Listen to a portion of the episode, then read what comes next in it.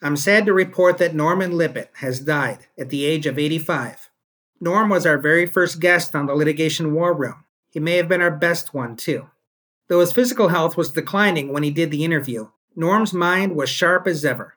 He shared some amazing war stories from his storied legal career and offered some really valuable advice for courtroom lawyers. Norman Lippitt was a lion of the law. In honor of his legacy, we're replaying his interview on the Litigation War Room. Rest in peace, Norman. Welcome to the Litigation War Room, where you will hear great stories and great insights from some of the nation's most accomplished courtroom lawyers. Here is your host, litigation attorney Maxwell Goss. On this episode, I talk with legendary trial lawyer Norman Lippitt of the law firm Lippitt O'Keefe in Birmingham, Michigan. Norm reflects on more than 50 years of litigation and trial practice, first as a prosecutor, then as a high profile criminal defense lawyer, and finally, after a stint on the judicial bench, as a civil trial lawyer, trying one major case after another for prominent individuals and businesses. Norm is the author of In the Trenches Guerrilla Warfare and Other Trial Tactics. Renowned for his mastery of the courtroom as well as his flamboyant personality, Norm shares some entertaining stories and his insights on the art of cross examination. Norman Lippitt, welcome, and thank you for joining the Litigation War Room. Well, thank you for having me. My pleasure. Norm, I look forward to talking with you today about your amazing career and to getting some of your reflections on litigation and trial practice.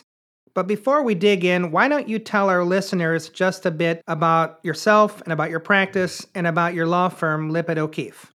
Well, today my law firm is a full service boutique law firm composed of around eight or 10 lawyers.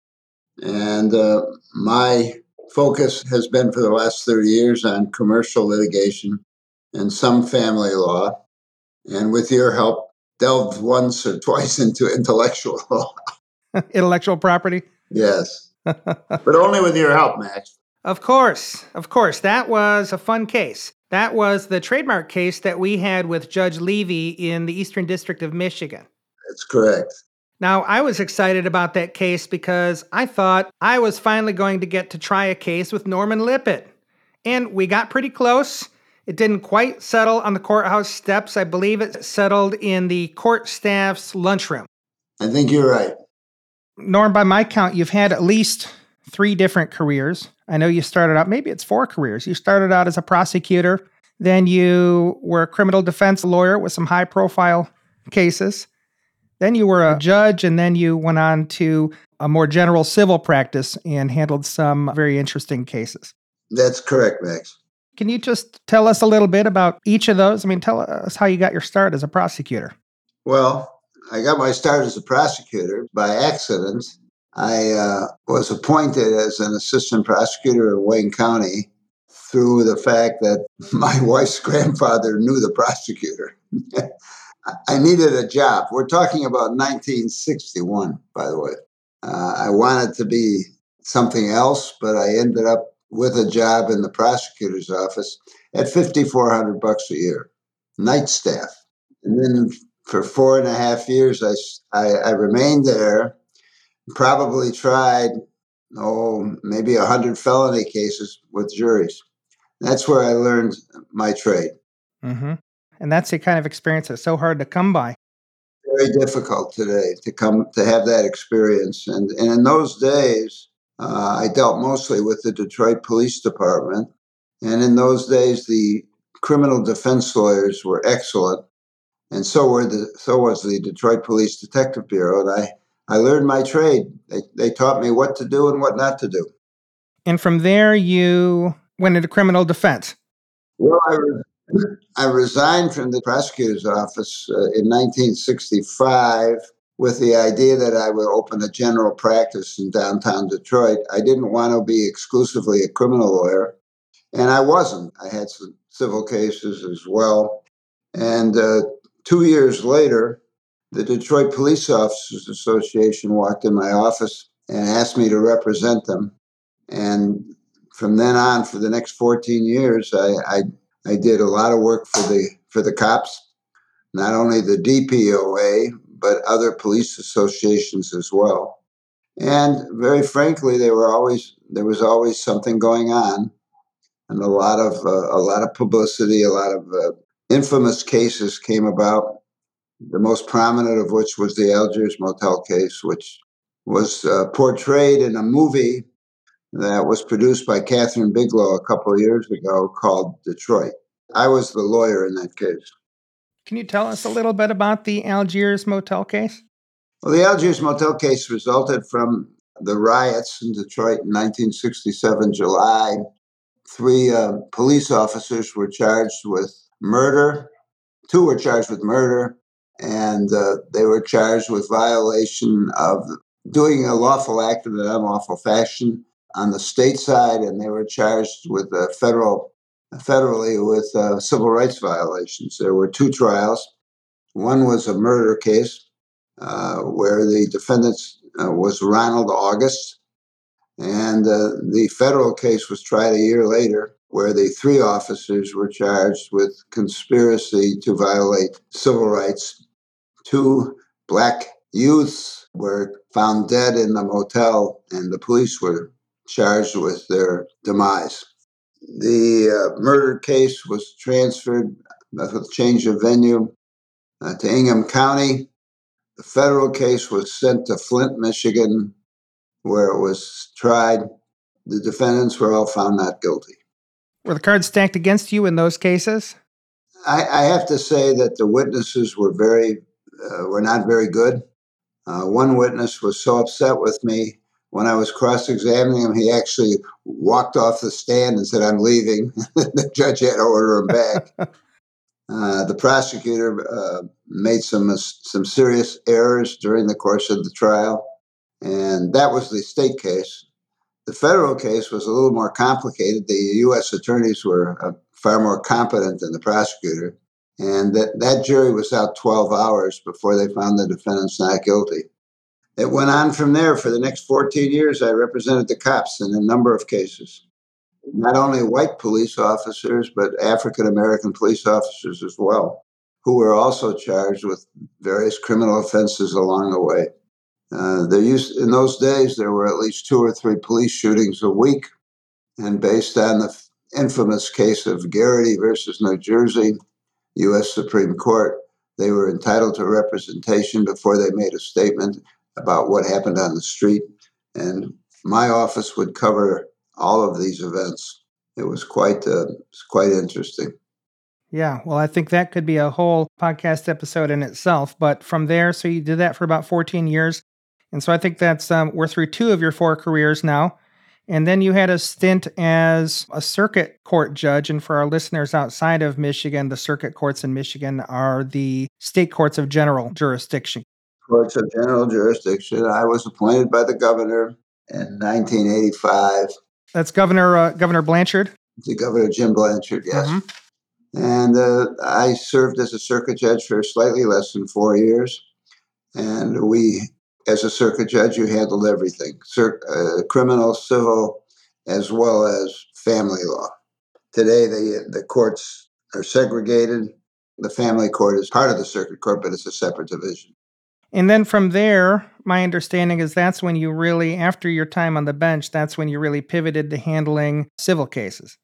That's correct. I decided I wasn't going to do any more criminal work.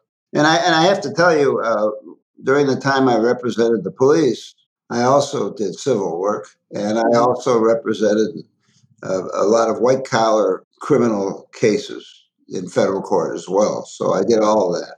Well, why did you make the decision to move away from criminal work and focus on the civil and uh, matrimonial?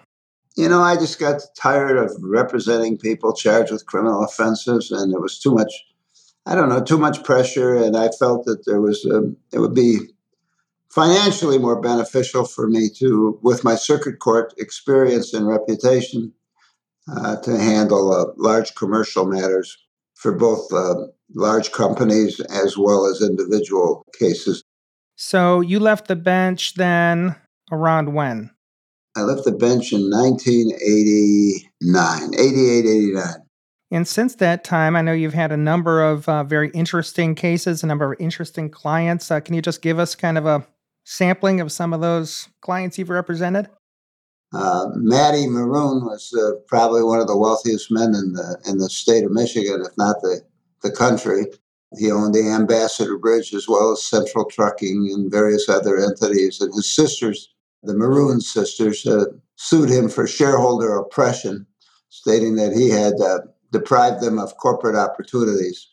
And that was a very, very long trial that ended in the 12th week with a, with a settlement, just before the jury was uh, about to re- uh, retire and deliberate. And that case is interesting because at the last minute, the plaintiff's attorney brought in Susman and Godfrey from Houston, Texas. Their credentials were unbelievably impressive. Susman had uh, been a Supreme Court, United States Supreme Court clerk. His son, who was part of the team, had also been a United States Supreme Court clerk. They had won cases, major cases all over the country. And so I, uh, I had some very worthwhile opponents. And had I not had 25 years of experience in a courtroom, uh, I probably would have melted away. That's amazing. And so, and that settled basically just as had it been given to the jury yet, or was the no just before closing argument? We okay. settled the case after 12 weeks of trial. What about Jeffrey Fieger? Jeffrey Fieger, prominent, famous personal injury attorney. You represented him as well? Jeffrey Fieger filed a lawsuit against an Arizona attorney. Well, he was first retained by Jeffrey to be local counsel on two major automobile accidents in Arizona. It's quite common for Fieger to try cases outside of the state, and he needed local counsel to assist him. For some silly reason, Fieger's admittance to the bar in Arizona, I don't know if it's important, uh, was denied. And so the attorney in Arizona agreed to represent Jeffrey and thought that he could easily have him approved by the Arizona bar to try the case out there. Instead of representing Jeffrey properly, the lawyer stole the two cases that he had already been retained on. And uh, of course, Jeffrey lost several millions of dollars because he would have obtained a, a much greater result than the local attorney who was not that well experienced as far as trying cases was concerned. In any event, the lawyer, we we obtained jurisdiction in Michigan and he filed a lawsuit here for malpractice. And uh, Jeffrey and I tried the case together, actually. He, he co counseled it with me. Jeffrey is an interesting guy, good trial lawyer, but has a lot of other issues as far as I'm concerned. In any event, after I made my opening statement, which was quite lengthy, uh, Jeffrey said to me, "Oh, that's the worst opening statement I ever heard in my life." and, uh, and I, I, kind of thought that was interesting. But in any event, we ended up with a several million dollar verdict on that case, and of course, Jeffrey didn't pay me everything he owed me. So. well, I guess the opening statement did the job then. Yeah. And then you mentioned earlier the Jay Kogan case. And apart from the case itself, or sort of ancillary to the case, we might say there's a hilarious story in your book. Probably it wasn't funny at the time, but it certainly seems funny in retrospect about a little dust up with Jay Kogan. Jay Kogan being a, a mall owner in the Detroit area. Jay Kogan owned a major mall in uh, in Troy, Michigan, called the Oakland Mall. Uh, it was his major asset. Jay Kogan was a very, very eccentric, cranky old man who uh, actually was very intelligent. He graduated from MIT. I'd been married three times. This was marriage number three. His wife, Gloria, uh, retained me to represent her. During uh, the divorce, we took the deposition of one of his girlfriends. He had several of them.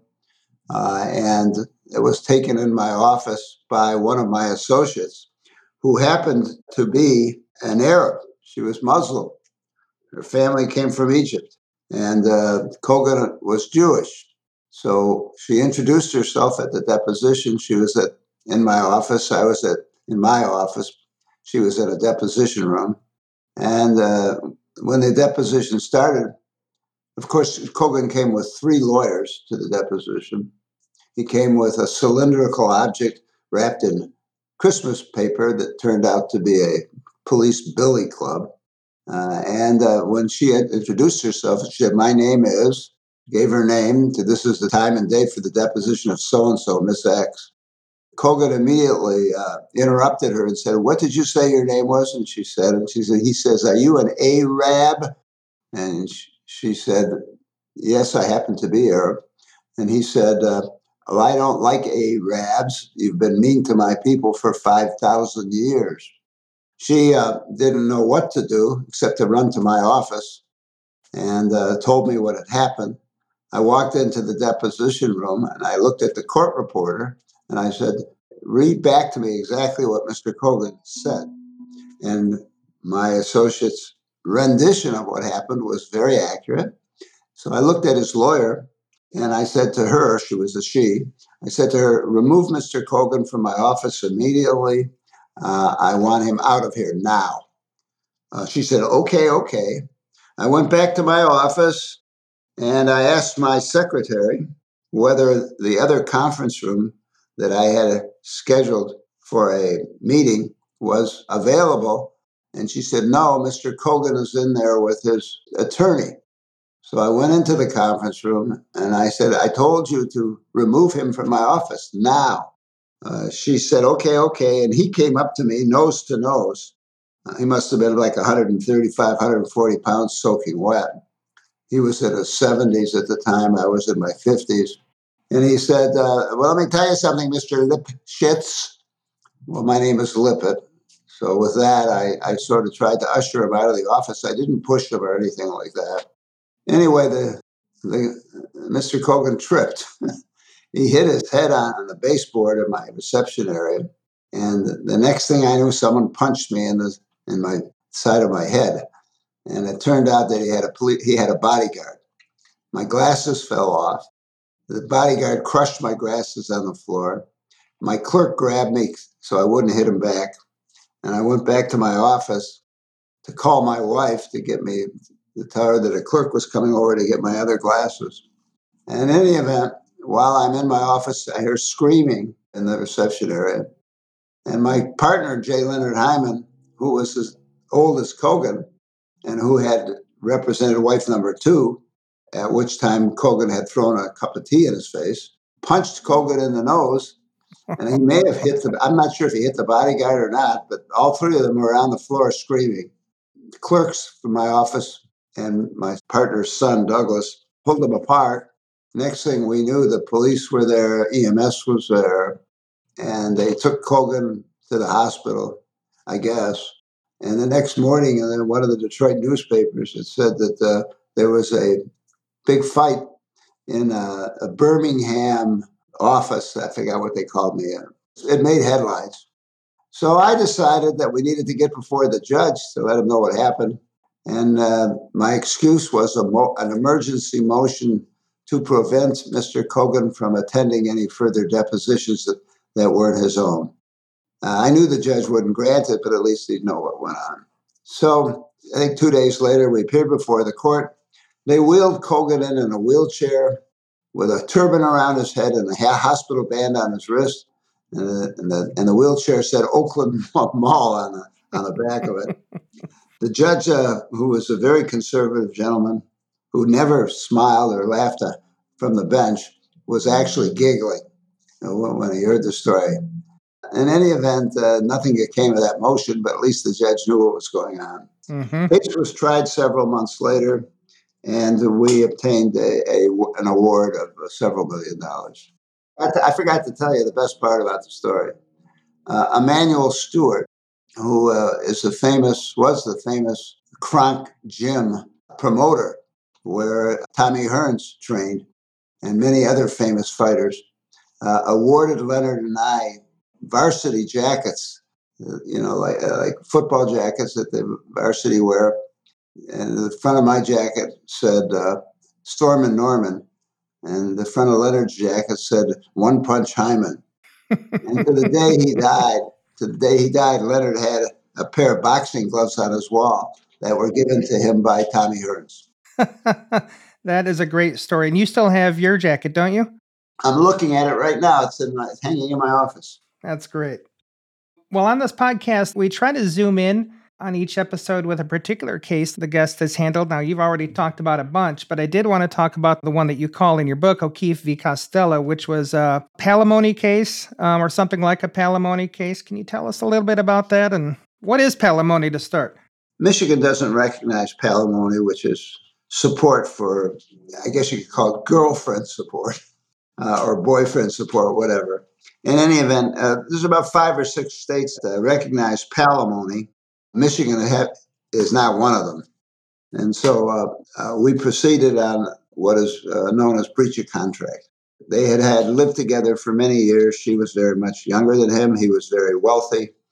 Uh, he had promised her that if they ever separated or he passed away, that she would uh, continue to live in the manner that she had grown accustomed to, which included nine homes around the country, including Palm Springs, one in Michigan, one in Canada, which included a, a hundred foot private yacht, which included private a private jet, uh, which included a very luxurious lifestyle, probably in the neighborhood of uh, two million dollars a year just to support her. And so um, we filed a lawsuit in Michigan, and uh, we went to trial and tried the case and obtained a verdict of several million dollars. How did you go about tackling the case? Well, first of all, there was an issue of uh, his company. I guess you could say she was on the payroll, but only to only so she could have the benefit of Blue Cross. We did not name the company as a defendant in the case because we were concerned about the law in Michigan that there we have what is known as employment at will. You can terminate anybody without a written contract for any reason whatsoever. And the defense never picked up on that defense, uh, fortunately so. And uh, so we just sued him individually. And uh, we uh, also hired a jury consultant and spent a great deal of time determining what kind of jury we wanted. I was very concerned that women would not look favorably upon her because of the way she lived. Actually, she was very conservative. She was a very nice lady, very educated, and had done a lot, had performed a lot of services for him over the years, which was the basis for the contract. In any event, it turned out after we did the mock juries that uh, women were more favorable to her than men. And fortunately, when we drew the actual jury, we, we, we obtained a jury of six women and one man. So it was pretty good. We got lucky. We got lucky. Mm-hmm.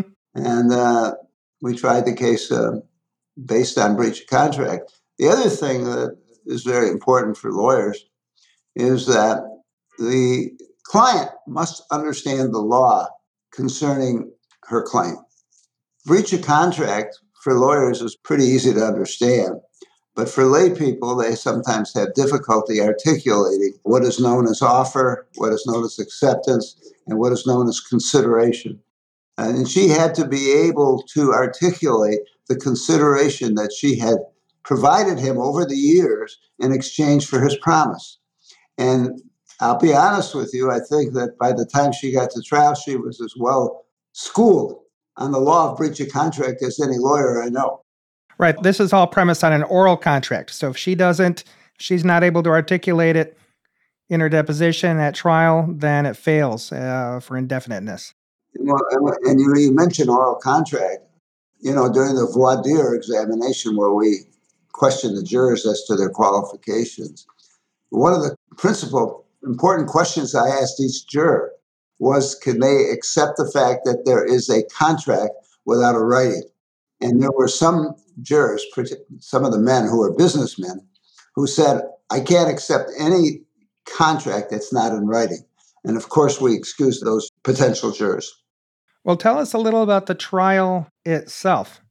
Well, in all important cases, I take the defendant's deposition, obviously, prior to trial.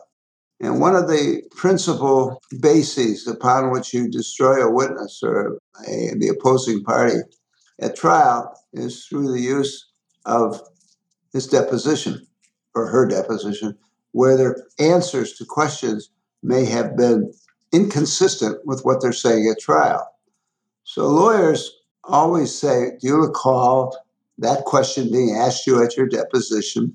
And were you under oath at the time? And why is this, do you recall this question being asked you and you giving this answer? And why is that answer different than the one you're giving us today? That's a classic method of what they call impeachment. Well, in important cases, you should do it by video. So instead of just repeating the question and answer from the deposition, you play the video. Well, the defendant in this case, uh, Mr. Costello, was extremely arrogant and obnoxious during the course of his deposition, which is his lawyer's fault. His lawyer should have schooled him better. And so it was quite easy to impeach him by the use of his prior testimony. And I did it repeatedly during the trial. Both as to the positions he took, but also as to his general demeanor. Yeah, his demeanor, of course, was entirely different. Yeah. And then I understand some love letters came in at trial. Yeah, the defense thought that the fact that she had written him so many love letters, even after their breakup, that that somehow was a defense to uh, our claim. That oh, this was just a woman who's in love. I, I, I expect that was his his motive. But when the jury heard these letters and they were read to the jury, I saw some of the women with actually had tears in their eyes they actually felt sorry for my client. I think it was one of the biggest mistakes defense made during the course of the trial.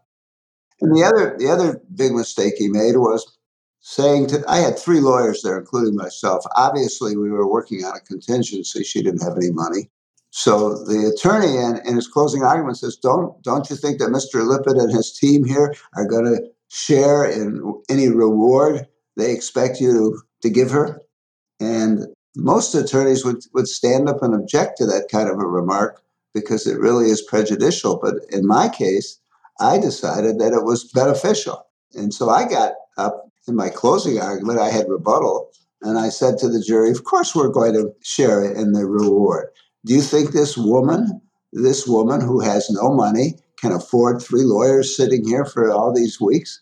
uh, listening to this testimony and assisting her in her, her the prosecution of this case? Of course not. Of course, we're going to share the money. How else are we going to get paid? And how else is she going to get paid? And I think that blew up in his face.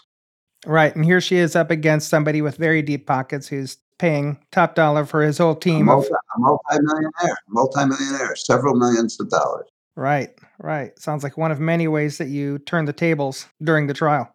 That's correct and it went to verdict and you got a multi-million dollar settlement did it go up on appeal? We got a verdict and a judgment and uh, i think it was $10 million and uh, they appealed of course but we resolved the case before the appeal was uh, resolved. They settled they settled it for very close to $10 million as i recall. Norman you're a legendary cross-examiner. One thing i wanted to ask you was what's something that every lawyer needs to understand about cross examination? you got to be like a cat on a hot tin roof, if you know what I mean. You have to understand human nature and you have to be able to detect arrogance in a witness. You have to be able to detect uncertainty in a witness. You have to be able to detect missing details that might be beneficial to you. And I have to say the same thing that Jay Leno said when they asked him about his comedic talent. You have to have a natural ability. I mean, what makes a great pianist or a great violinist? What made Abraham Lincoln have the ability to write a 22 minute speech called the Gettysburg Address? I mean, that's, you can't learn that. You just either have you have it or you don't. But even if you have this natural talent, this natural ability, it takes years of experience to perfect it. And uh, I think that many things in my life I've failed at, as we all have. But I developed very early on a natural ability to uh, cross examine witnesses. And I guess the bottom line is this, Max. When you cross examine a witness, the golden rule is don't lose. You may not gain anything, you may not win, but don't lose. If you feel that you can't pierce the veil. Don't make a fool of yourself. Sit down and shut up. Sometimes uh, lawyers talking about the one question too many. Is that what you're referring to? Uh, that's part of it.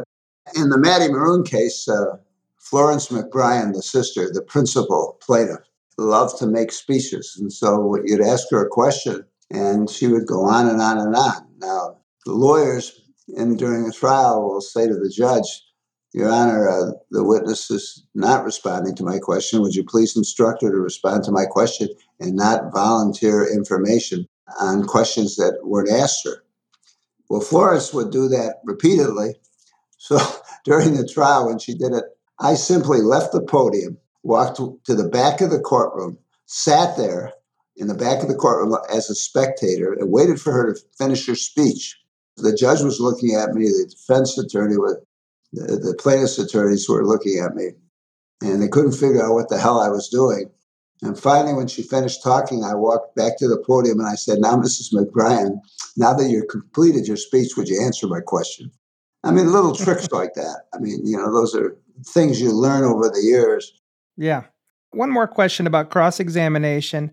How do you handle a surprise witness? Now, I'm sure a lot of it comes down to what you talked about earlier it's your natural talent plus the years of experience and honing your craft.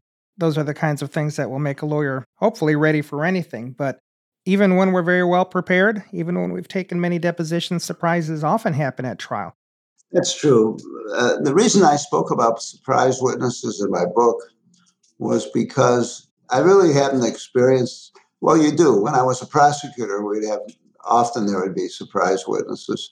We didn't have the same kind of discovery in those days that we do now. But in most civil cases, in all civil cases, you know who the witnesses are in advance. And if they're important witnesses, you take their deposition. So you don't have a surprise witness. But in that particular case, O'Keefe versus Costello, there were three surprise witnesses that I was confronted with. One was uh, Mr. Costello's ex wife, uh, one was a gentleman who uh, had accompanied them on their private yacht and who had done business, I forgot, maybe as a financial advisor to Mr. Costello. And the third one was Mr. Costello's sister. So all three of those were surprise witnesses. So, you know, you have to listen. This is the what I was referring to as the cat on the hot tin roof. You listen to their testimony very carefully, and you have to figure out almost immediately what you're dealing with. The ex wife was interesting because she had come all the way from California just to testify against my client without a subpoena. Uh, and so she's a little old lady. And so the, the golden rule is you don't, you're not cruel to little old ladies on cross examination. And I did the exact opposite thing. I went after her. I said, Why the hell are you? Your husband left you. He had a girlfriend. Uh, he's not giving you the support that you're entitled to. Why are you here? Why did you come all the way across the country? Well, I, they asked, they, they ordered me to come. Who ordered you to come? Don't you realize a Michigan subpoena is not recognized in California? You didn't have to come anywhere. You mean to tell me you traveled 3,000 miles just to, to trash my client? So I went after her, and, uh, I, and I think it worked. So, surprise witness. You listen, listen, listen, and look for holes. And the golden rule again is don't lose, don't lose. Norm, one more question. What advice do you have for cross examining expert witnesses? The thing about expert witnesses is never try to be an expert yourself. Let's take a CPA, for example, a forensic accountant, which is very common in a divorce case, in a family law case. And even in a shareholder action, it could be very common. It could be common in any commercial case where the other side is producing an accounting expert to provide the jury with the damages, the numbers. And so the first thing you have to realize is that you're not, I'm not a, a certified public accountant, so I can't go toe to toe with him. I'd be a fool to do that. The second thing you have to know is that before you cross examine an expert witness, you better have your own expert to help you. Uh, hopefully, just sitting at your side while you're examining the other side. Thirdly, and, and again, I'm going to go back to O'Keefe versus Costello, which is a perfect example of cross examining an expert. In O'Keefe versus Costello, our damage expert testified that, I don't remember the exact number, but it would cost about two million bucks a year for her to live in the manner she'd grown accustomed to. Their expert got on the witness stand and said, no, it would cost about $300,000, including a condominium a nice car, da da da da, a year. So I attacked his assumptions across exam. I said, okay, I understand your numbers. I understand that your numbers are based on certain assumptions. Those are your assumptions based on your conversations with your client. Is that true? Yes. And your assumptions are that she would have a condo that would cost X amount of dollars a year, that she'd have a nice car. Yes, she'd be able to go out to dinner. But you didn't account for the fact that she has the use of a private airplane, did you? No. You didn't account for the fact that she'd have the use of nine houses around the country. No. You didn't account for the fact that she has the use of a private yacht at her will. No. And you didn't account for the fact that she can go to Las Vegas and gamble like they did when they were together. No. So if you were to account for all the things I just mentioned, you might agree with my expert. He said, yes. That's an example. Mm-hmm. Mm-hmm. And the golden rule is don't lose. You may not win, but don't lose. Well, it sounds like you scored a few points with that expert. And I've done some other, you know, a few other tricks too with witnesses that I felt I could get away with some things. For example, instead of saying to the court, as we've seen in recent television trials, uh, I have no further cross examination, Judge. I might say something like, I have no more use for this witness, Judge. Could you get away with more having been a judge yourself? As I got older with more gray hair, I, I guess they gave me more deference. I was given more deference, but no, I don't think that. Mm-hmm. I don't think that was necessarily true. In fact, I think there were a couple of cases where they were actually biased against me because of my success. Some of my, a couple of my former colleagues didn't like the fact that I was able to just walk away. Uh, I remember a time when uh, I had a case, a manslaughter case before me, and the Mothers Against Drunk Driving came in in mass. They came in to watch it was a, it was a bench trial, not a jury trial, and I, I had to decide whether I was going to convict the lady of manslaughter or negligent homicide, which was a lesser offense. And uh, they packed the courtroom, and I went nuts. I uh, chastised them for being in my courtroom to observe what my verdict would be and to demonstrate if they didn't like it. I said, You have no right to be here. You have a right to be here at sentencing, but you don't have a right to be here to, to condemn the verdict that I reach. Uh, and, and I think that's improper. And it made the newspapers, and my colleagues couldn't believe that I would attack the Mothers Against Drunk Driving. But I didn't care if I was reelected. It didn't make any difference to me. and so I guess, you know, they, they needed their job more than I did, I guess. Yeah. Well, Norm, it really has been a pleasure. It's been great talking with you. I know we're really just scratching the surface with your storied career as a trial lawyer. But it's been a pleasure, and thank you for joining us today. You're quite welcome, Max. You have been listening to The Litigation War Room with litigation attorney Maxwell Goss.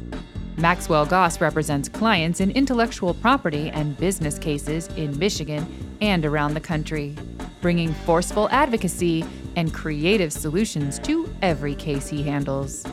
For show notes and more episodes, please visit us at thelitigationwarroom.com. That's thelitigationwarroom.com. If you like what you heard, please subscribe to the Litigation War Room. And please rate and review us wherever you get your podcasts. Thanks for listening. The Litigation War Room, including the podcast and all website content and social media on all platforms, is for informational and entertainment purposes only. This podcast does not provide legal advice and does not give rise to an attorney client relationship under any circumstance. All views, opinions, and statements expressed by guests are those of the guests making them, and not those of the Litigation War Room.